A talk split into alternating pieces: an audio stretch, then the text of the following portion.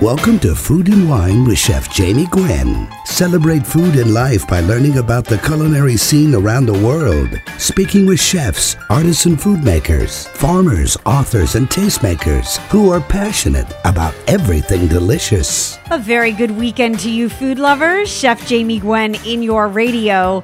You can feed your insatiable appetite just by tuning in to this show, because this is where the most passionate food and wine lovers listen in. If you love to cook or love to eat, I like to say we can definitely be friends, and you are definitely in the right place. On this show, you'll hear from chefs and pastry aficionados, restaurateurs, molecular gastronomers, food bloggers and enthusiasts, cookbook authors, Food Network stars, and more. We dish on fabulous food, wine and spirits, travel, health, a little bit of tech here and there, and living the best life. So I hope that you won't miss a weekend of delicious conversation with me. I'm always serving up seconds at chef jamie dot com. You can find my podcasts on iTunes. Just search Chef Jamie Gwen, and you'll find my daily dish on social, Facebook, Twitter, and Instagram at Chef Jamie Gwen. I like to kick off this show with a tutorial, a lesson, chef's secrets and tips to make you the best cook you know. And did you know that Italy has a fish sauce? Well, you'll want to know about it. It's called Colatura, or the full name Colatura di Alici, which those in the know simply call it Colatura. And it is an aged Italian fish sauce that you need to try. It is just that good. It's a, a fishy Italian delicacy, but different than an Asian fish sauce. It's an umami bomb. Essentially, it has this really distinct, beautiful flavor, and it heightens the saltiness or the brininess in whatever you put it into. You can add just a drop for that, as the French call it, je ne sais quoi, or you can use it in larger quantities for its full potential and flavor. Now, like traditionally made high-quality Southeast Asian-style fish sauce, Colatura is made with just two ingredients, anchovies and salt. And it's produced by layering anchovy fillets and salt in wooden barrels and then setting them aside in a temperature-controlled environment to ferment for a really long time. Now, during that time, the anchovies exude their liquid and it ages and becomes what is called colatura. The term itself translates from Italian to anchovy drippings, which is exactly what the sauce is made up of. Now, an Italian chef friend of mine introduced me to colatura, and the best that I've had is that that is made in the most traditional fashion in Italy. And it can range in price. Uh, I will mention that the smaller the barrel that the colatura is aged in, the more exquisite it is and the higher price of the finished sauce. The age, by the way, has a factor here as well. The best colatura that I've tasted was aged three years, which sort of subdues the anchovy flavor and creates this smoother finished product. Now, for comparison, Asian fish sauce is generally aged for about a year, just so you have a contrast. And the colatura producers deem that the sauce is ready when they've tasted over that period of time. Then they tap a hole in the bottom of the barrel. It's really a fantastic thing to witness. And the colatura drains through the barrel, passing through the layers of anchovies for that one last boost of flavor to the fish sauce. And it naturally filters in the process. So it's a really unique flavor. And it is a, a true, beautiful symbol of workmanship of generations of Italians. Now, like other fine aged products, Parmesan cheese, prosciutto, whiskey, colatura, I think, is a very good investment. And you only use a little bit at a time because a little goes a long way. So the colatura, the longer it's aged, the more expensive it is, because aging ties up inventory and takes up space and it reduces yield. Uh, you do want to keep in mind, you get a serious return on your investment. It is a massive flavor payload. and it is deeply intense. The flavor is not fishy. It's more briny, and it tastes of the sea. And I happen to think it's like the chef's secret bomb of flavor. Now, I love Asian fish sauce, but it tastes entirely different than Colatura. Like, if you consider whiskey, the same ingredients can still produce vastly different tasting results, right? So the anchovies for Italian-made Colatura come from the Amalfi Coast, as does the salt. And whether it's the Mediterranean air uh, or just the craftsmanship, it's hard to explain, um, and it's very difficult to duplicate. So that said, if you like the umami punch of an Asian-style fish sauce, you will love Colatura. And just a drop will do you. So here are the best applications. If you want to use it sparingly, I suggest you jazz up your Caesar dressing. Um, I use it to season roasted vegetables. You can splash a little on grilled fish. It makes that smoky goodness come alive. And if you really want to truly highlight Colatura's beauty, you make a simple spaghetti con la Colatura, as they call it. You cook up spaghetti al dente, a little bit less cooking time than you anticipate because you want the pasta to cook in the sauce. And then you saute lots of garlic in lots of olive oil, throw in some red pepper flakes. You add a couple of splashes, more than a drop, of Colatura, and you use the pasta water to thicken the sauce because the starch from the pasta does just that and brings a great sauce together, as any good Italian will tell you, right? And it makes this glaze for the pasta that is just out of this world spectacular. Now, Colatura has been called liquid gold by many a chef. I don't think it's an exaggeration. If you want to step up your game or have some really worthy dinner party conversation on all things culin- culinary, I say get your hands on a bottle of Colatura and let me know what you make. It is available at the finest gourmet uh, grocers and specialty stores. You can find it on Amazon as well. Look for an Italian-made pure product, please. And then let's dish. You can email me, Jamie, J A M I E, at chef jamie dot com, and I'll tell you everything I love about Colatura, send you my tutorial and a recipe for the spaghetti, and then uh, we'll trade stories. We'll swap. You tell me what you make. I'll tell you what I put it in and what a hit that dish was. There is something about this Colatura that just cannot be beat. So master your Italian cooking skills and bring a bottle of Colatura into your kitchen. You can thank me later. Okay, on to food news for the week. We love a mason jar for everything, right? You can can your jam, store your dressing, hold silverware for a casual buffet. Well, if you like to travel with a mason jar, which I do, let's say I put yogurt and granola in it and then I'll take it with me somewhere with a spoon. Uh, or maybe you have a salad for lunch at your desk or hummus and veggies for a picnic at the beach. Well, there is a new invention that you need to know about. The mason jar is an essential kitchen creation, and now it has accessories. Some very smart cookie somewhere created what is called a silicone divider cup for specifically the mason jar to make your mason jar transport even better. So you can now carry your salad and your dressing, and never the two shall mix. It is a three-inch diameter cup that holds up to five ounces of liquid, and it fits in any wide-mouth mason jar. It comes with a silicone rubber cap so that you have a leak-proof seal, and it essentially divides a mason jar into two compartments. So, you know, whether it's um, dip and uh, croutons or yogurt and granola or dressing and salad, you get my drift. The mason jar divider cups come in a variety of bright colors. They're dishwasher, freezer, and microwave safe, and they are available everywhere on the internet, so look it up. Mason jar divider cups, they're just too cool.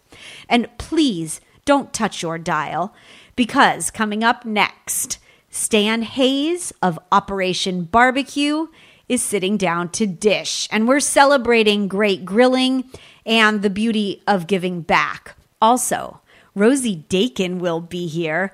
I just love the way she cooks, and she wants to feed you. Yes, she has recipes for every celebration. They're simple and easy and beautiful. And she and I are going to talk chef to chef. So don't touch your dial. There is lots more fabulous food in your radio right after this.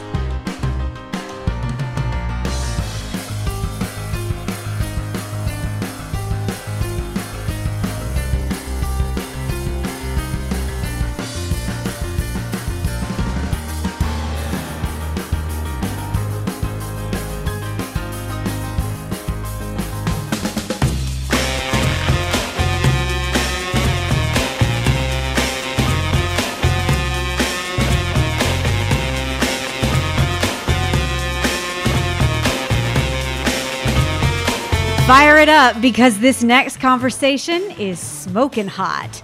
Stan Hayes is the co-founder and C E O of Operation Barbecue Relief.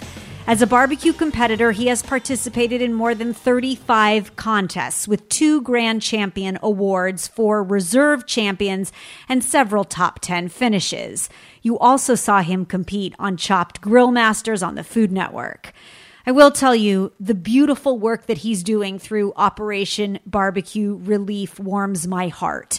He has served more than one point eight million meals in twenty-five states to help those affected by natural disasters. This is really good work.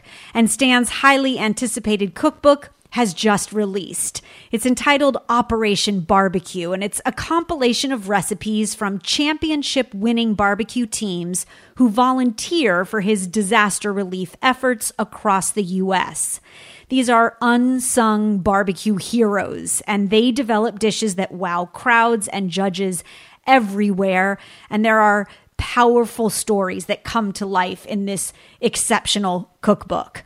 It is my absolute pleasure to introduce you to Stan Hayes and to highlight Operation Barbecue. Stan, I'm really glad to have you. Welcome. Thank you so much for having me on the show, Yes, Jamie. Of course. I know from your work and this lovely introduction to the book um, that barbecue is about family and friends and good food. And your introduction says it all.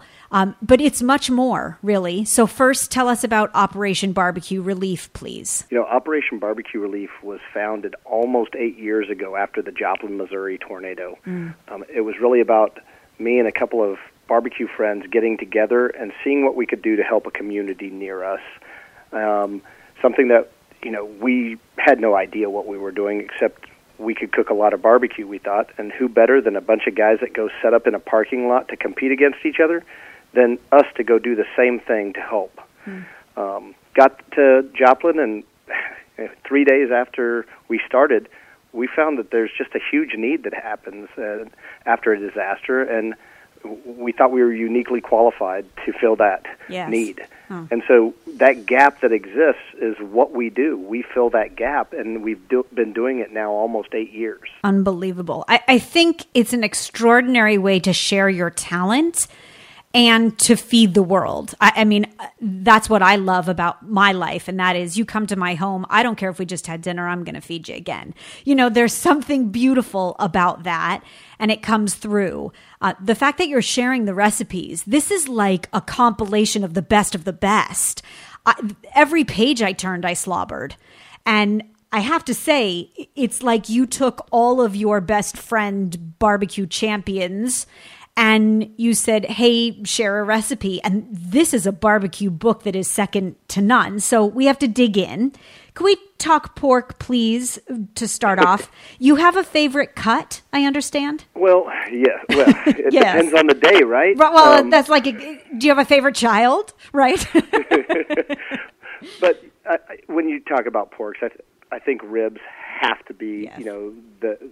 That's what everybody really wants at right. the end of the day. Yeah. And so ribs are what what I, are my favorite thing. And you talk to the fact that every backyard cook needs to know the proper way to prepare a great rack of ribs. So I turned to Big Ugly's mouthwatering barbecue ribs because I saw applewood. And if you say applewood, I'm in. So talk ribs, please. You know, for ribs, I mean, there's two cuts. The, you have the, the Saint Louis cut, which is a bigger, you know, longer rib, and then you have the baby back rib or the loin back up on top, which can be a little meatier, and, and but they're sm- they look smaller. Um, and people, you know, they have a little bit different taste. They have a little bit different texture. Mm-hmm. Um, I'm I, I'm a spare rib kind of guy. Mm-hmm. I like those. They're to me they're they're just a better cut. But then I have the friends on the other side, so that's like the debate on you know um, w- which is better, right? Um, for you know, I tell people whichever one you like best, that's the one to go with because you well, can prepare them the same way. Yes. Um, you know, for us, when you look at the this, it's all about. Um, To me, it's what you like. Yes. The great thing here is you're not cooking for six judges sitting at a table, and and that's what we wanted this cookbook to be about was what we like, not what we want to prepare for six people that we don't even know who they are. Yeah, no, that this are going to judge our stuff. This is what you make when your good friends come over, and there's lots of great secrets in the book, that which I have tried to share over a lot of years on the radio. When When I think of ribs, the first thing that comes to mind for me is the membrane and oh. that thin silk membrane that runs on the underside of the ribs. I was taught in culinary school a whole heck of a long time ago to take a paring knife to pick up the edge, and then I use a paper towel to grip it and pull it off so that the flavor permeates, right? That has to be one of the best great grilled ribs tips ever. Absolutely, the most one of the most important things you yes. have to do. I mean, even when we're doing ribs uh, for an event, and there's a lot. I mean, you know, you're doing I don't know maybe a thousand slabs of ribs. You have to take that membrane off. And you, you talk about yeah, very important. You also talk about in the book low and slow. Because I love in bold letters, if you're looking, you ain't cooking. You say walk away. You have to because it's too tempting to open that up and just see what they look like. It's. We also say that uh, you also don't ever touch another man's pit um, because the other thing you don't want to do is you never open somebody else's smoker and look right. of course. Um, at, at what they're doing. Yes. All right. Uh, could we make smoking hogs cornbread stuffed pork loin with raspberry chipotle sauce, please? You know. Oh, my. For this one, it has me at the, the raspberry chipotle. It's one of my yes. favorite sauces, and it goes so well with pork. But when you put cornbread in there, oh. you know, it's like a meal all rolled up. Yes. Um, and, uh, you know, smoking hogs, he's, he's an amazing competitor. Um, I've only met him a couple of times. This is the, the you know the beauty of the barbecue family is is that um, even if I haven't met you, I know you and mm. you know me mm. because whether we've competed against each other um, at an event but never actually walked down and shook hands, sure. you know you have that mutual respect for somebody already. Yeah, it's pretty wonderful. Um, as Guy Fieri says, and I know he's a great supporter of yours, there is nothing more American than helping those in need, except maybe great barbecue. And I quote, Operation Barbecue Relief has combined them both. And you have, Stan, and kudos to you. Thank you. I will um, keep the book close. I will cook from it. I will pay it forward and share the, the beauty of barbecue, um, and we will continue to support you, of course. I know we can go to operation barbecue relief dot org or O B R dot org, right? Correct. And then on social, we can follow at O P B B Q Relief, and I hope you'll come back soon and share more piggies and otherwise, please. Well, thank you again for having me on the show. Oh, it was my pleasure, Stan. Thank you. I hope our paths cross, and uh, congratulations. The book is fabulous. Thank you. Yes. As the delicious conversation continues, I will say we do have grand guests and we share fabulous food on this show, and we're also doing good, and it makes me feel good. So don't touch your dial because there is lots more delicious conversation coming up right after this.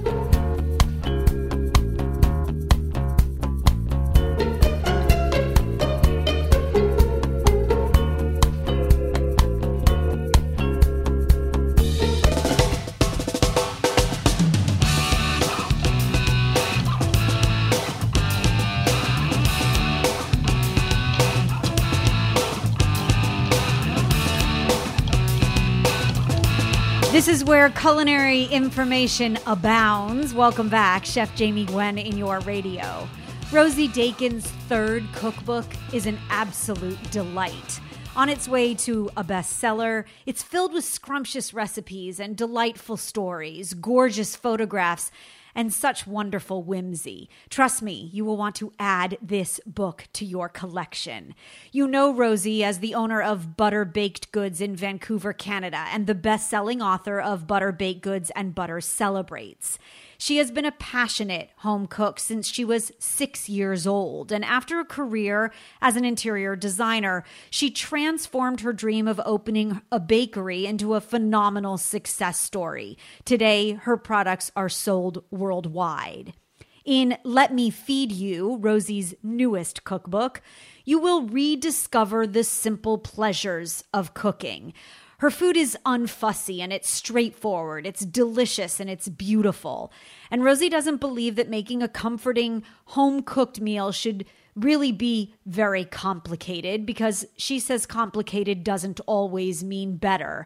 And I agree. So she's sitting down to dish so that we can talk food. And I am delighted that Rosie Daykin is here. Rosie, the book is beautiful. It made me want to come to your house.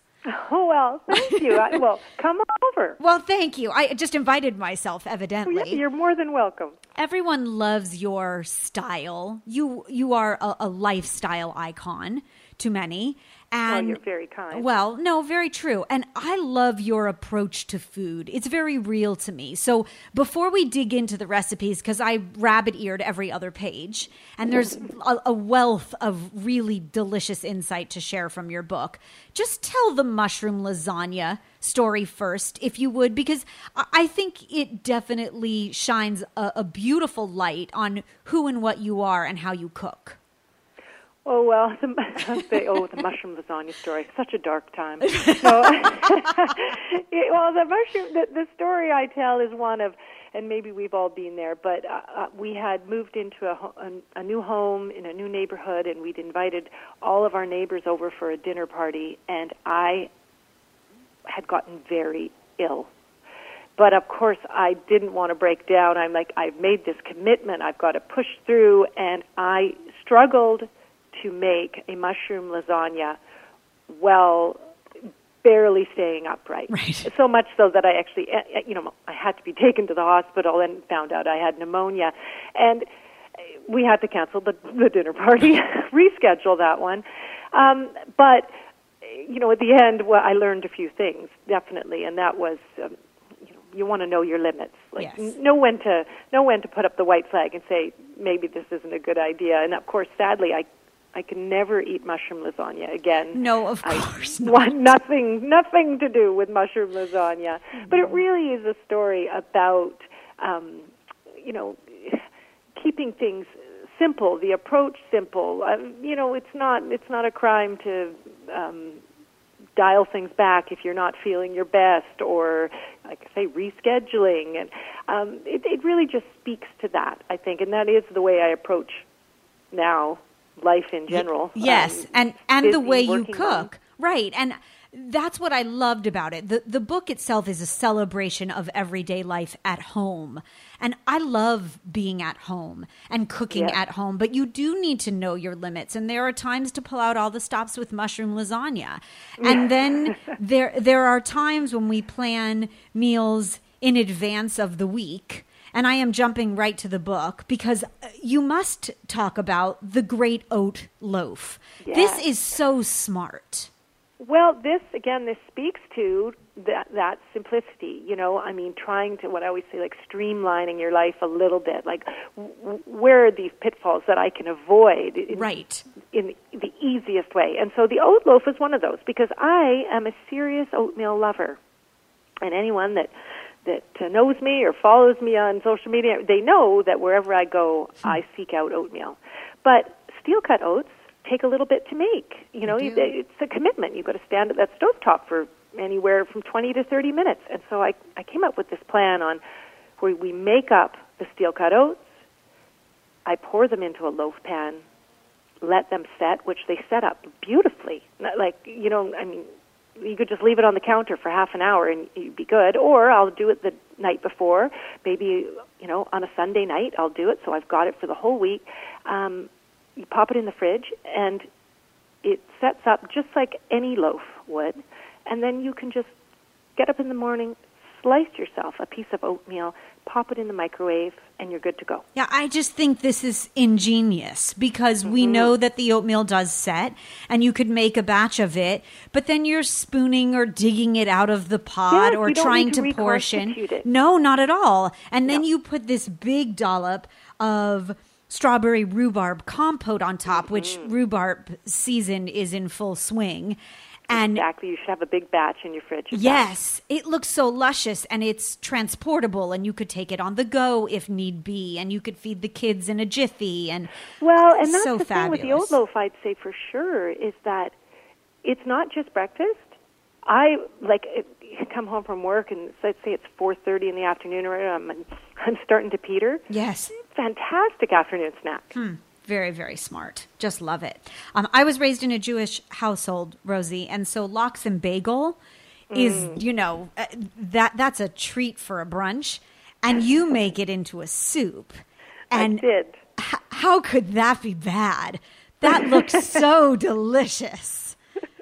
Well, you know, when I came up with that recipe, I, I was starting, obviously, sort of with this idea of chowder, mm. and yes. um, which isn't always my favorite. Huh. Um, but lox and bagels are. Yes. And so I just thought, well, there's my basis for this. Like I can I can jump off from that point. And so it does, it's just, you know, really simple chowder using a smoked salmon mm. and lots of dill and cream cheese Love to it. Thicken it up, which yes. is, in an essence, there's mm. your lox and bagel, except for we need that bagel. And so that I create just by making a nice bagel chip in the oven. Yeah, ju- just perfect. You know, I add cream cheese, Rosie, to a lot of my creamy soups mm. or even a cream-based soup. I think it adds that luscious mouthfeel. Just a couple of ounces often cut off a brick when I'm blending a soup. Mm-hmm. That cream cheese tends to emulsify as well. And it oh, really yeah. is a great chef secret addition. I think so. And then, of course, you know, the lovely tang of it all. Yes. Too. I just I mean, I can never have, I can never apply cream cheese thick enough to anything. No, I have to agree. A little bit mm-hmm. of tartness too, like you said. Uh, so how impatient are you, Rosie? Because when well, dinner time comes. If you ask my husband that question, he might. I love that you make fried chicken for impatient people. Well, if you've ever stood over a hot stove trying to fry chicken, I mean, it's a, again, it's a commitment. It is. And, and yet I want the result. Because I love fried chicken. Um, I just don't always have the time. So at the end of the day, I mean, this is, you know, uh, we're taking a chicken breast and pounding it down and doing some great things to it with sour cream and mm. uh, little flour, and we're just breading it up but and frying it. But it gives you that, it gives you the whole, all the benefits of delicious fried chicken without that time commitment. Right. You said you had to, in the introduction, you had to break up with fried chicken. Well, I did. Which is sad. I mean, that's the ending of a truly beautiful relationship. Well, yeah, but it's okay because, you know, I, I took up with his cousin. Like that's I, right. Yeah, exactly. I was going to say you kept it in the family. And you do yeah. use sour cream instead of the traditional buttermilk as a dredge. Exactly. And so yes, you definitely have a tart palate because like mm-hmm. me, we talk about um, cream cheese having that tart tanginess. And I like the richness of sour cream and then the tart finish. That's an explosion of flavor. Yeah. And, you know, and the, I don't know, it's, again, that, that tartness, um, mm. that sharpness even across, you know, as opposed to the f- frying it, the oil. Like, I mean, there's this lovely, you know, fat element versus mm. the... Yes. Sort of, yeah, it works so well, and uh, and it keeps well in that, you know, you can have this great dinner, and then you can have it in a wonderful sandwich the next day. Oh, nice. Okay, speaking of relationships, you uh, you reaffirmed your fried chicken relationship with another member of the family. Just, yeah, I took up with the cutlets. Yes, and, and I like that. Now, I, I for full disclosure, and um, my loyal listeners know, I had a husband. Um, I no longer do, but I'd like another one. And I wow. understand, yet you have a secret, a trick. Well, I I do have a I do have a lamb dish yes. in my book uh, called How to Catch a Husband Lamb. So I would highly recommend. I will try it. You, it worked for you. It worked for me. It worked like a charm. We married thirty years this year. Oh, mazel tov. Congratulations. But, um, but I, as I say in the book, just be careful not to serve it to a crowd. I'd love all the attention I can get, Rosie. Really. Okay. All right. Yes. Then you can just pick and choose. That's and, working for me, too. Oh, Rosie, you're making me hungry. We'll take a quick break. When we come back, there's so much more to dish on with Rosie Daykin. Let her feed you. Chef Jamie Gwen in your radio. Don't go away.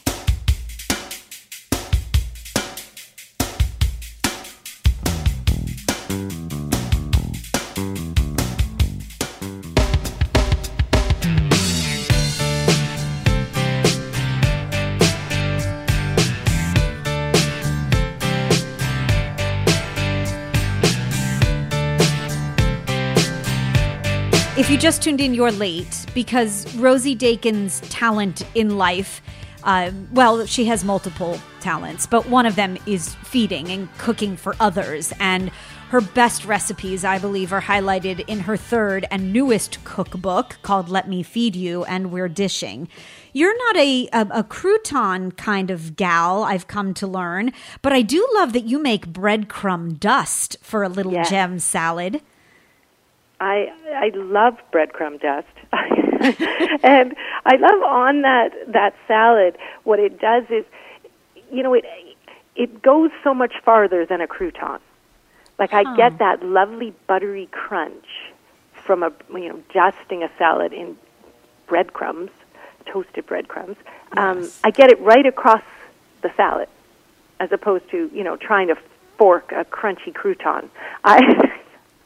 It works so much better. Yeah, no, it's it's far better distributed. And yeah. you get the bite of bread and the richness of the buttery goodness, mm-hmm. right, all throughout. And what yeah. a great thing to do, waste not, want not.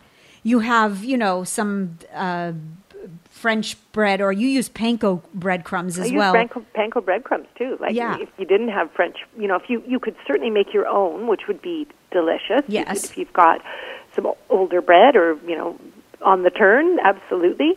But, again, in a jiffy, panko breadcrumbs toasted or in pan-fried with a little butter and mm. then sprinkled atop your salad. And, I mean, I could put that on any salad. I've done it on the little gem, but it's a great addition. Yeah, no, it, w- it would work anywhere. Um, mm-hmm. I love your ideas.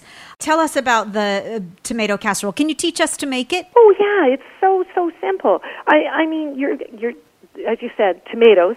Yes. As they come into season, what a beautiful time mm. to use them. And um, you're going to want to use some good bread. Yes. That's, again, you're tired of. I mean, you know, that's a great excuse. Yeah, day old to, works very well here. Day old works fantastic. Mm-hmm. Um, it's really simple. So all that happens is large skillet, you're going to throw in the tomatoes and some chopped up onions. Mm-hmm.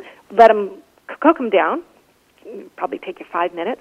Then you're going to add your bread cubes. And this, again, you've crust. You've taken the uh, the crust is left on because I like to have the chewy bits, yes, I not just too. the softer center. Mm. And you're going to add those, stir them all up together, and then cook them down. Things start to soften, and the juices and the oils and stuff are starting to absorb into the bread. Mm. Season, salt and pepper, and then remove it from the heat and add grated cheese and fresh basil, mm. and transfer it into a um, oven-proof dish. Yeah, a casserole of some sort. Yeah, a casserole of some kind. And then you'll bake it in the oven for maybe half an hour, thirty minutes, until the tomatoes start to bubble. Yeah, beautiful. And they must give off all their liquid. Um, and so oh. you get this moisture and then the contrast of the crisp crusts of the bread. And that's a wonderful way to use it up. The bread, exactly. the tomatoes, the garden herbs. Perfect. Yeah, and the casserole, like you say, it's still, it, it's, very much just like gives you that sensation of a savory bread pudding. Like mm. it's not soupy in any way or anything like that. It's all the bread has absorbed all of that, and you get that sort of crispier top and the softer center. I think I could eat that page by myself. The photos in the book are beautiful.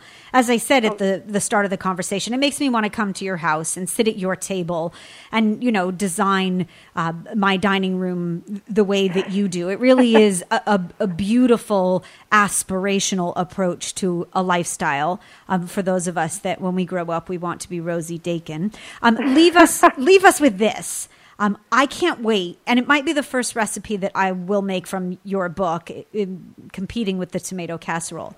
Your creme fraiche bundt cake is beautiful. Mm-hmm. Oh, good. And, you know, if you've got a little bit of that strawberry rhubarb compote oh, yes. hanging around from your oat loaf in the morning, okay, fantastic to have a spoonful of that on the side of some creme fraiche bundt cake. Oh, I'm all for that. Okay. Yeah. I will toast you when I am eating that.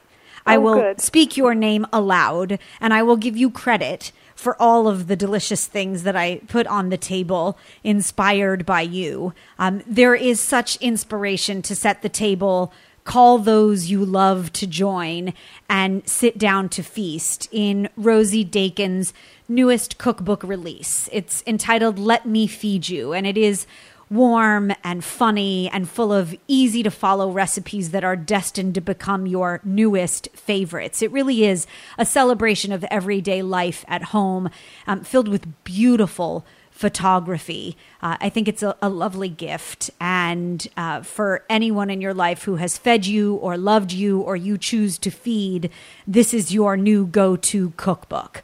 Let Me Feed You, written by Rosie Daykin, D A Y K I N, is available on Amazon and in fine bookstores everywhere. You can go to rosie daykin dot com, or better yet, follow her culinary escapades on social at Rosie Daykin.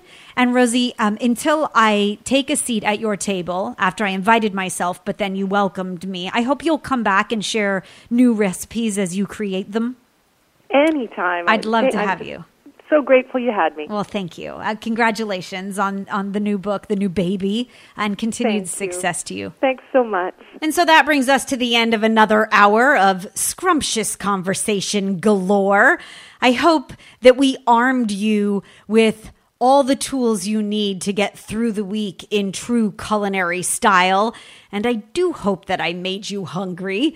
I will leave you with my last bite, my last ounce or tidbit of inspiration for the hour. It is my new favorite warm weather dish, and I think you're going to want to make it.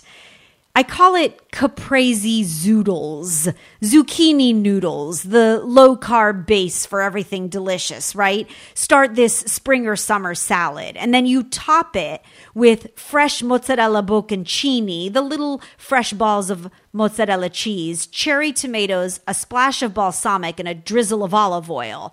And it's guilt-free and delicious. You start with four large zucchini and use a spiralizer to create zoodles. And then in a large bowl, you toss those zucchini noodles with olive oil, season with salt and pepper, and you let them marinate about ten or fifteen minutes, just so they absorb the flavor and tenderize a bit. Then I spread them out on a platter or a plate, and I top them with cherry tomatoes cut in half, the little balls of fresh mozzarella cheese, uh, some fresh basil leaves from the garden, a splash of balsamic, olive oil as mentioned, a bit more salt and pepper, a little bit of lemon zest, and you have a beautiful summer salad with no guilt. I will post the recipe on social, Facebook, Twitter, and Instagram at Chef Jamie Gwen, and I will meet you here next weekend when there is lots more delicious conversation to share. I thank you for listening. I'm Chef Jamie Gwen signing off, and I hope you continue to eat well.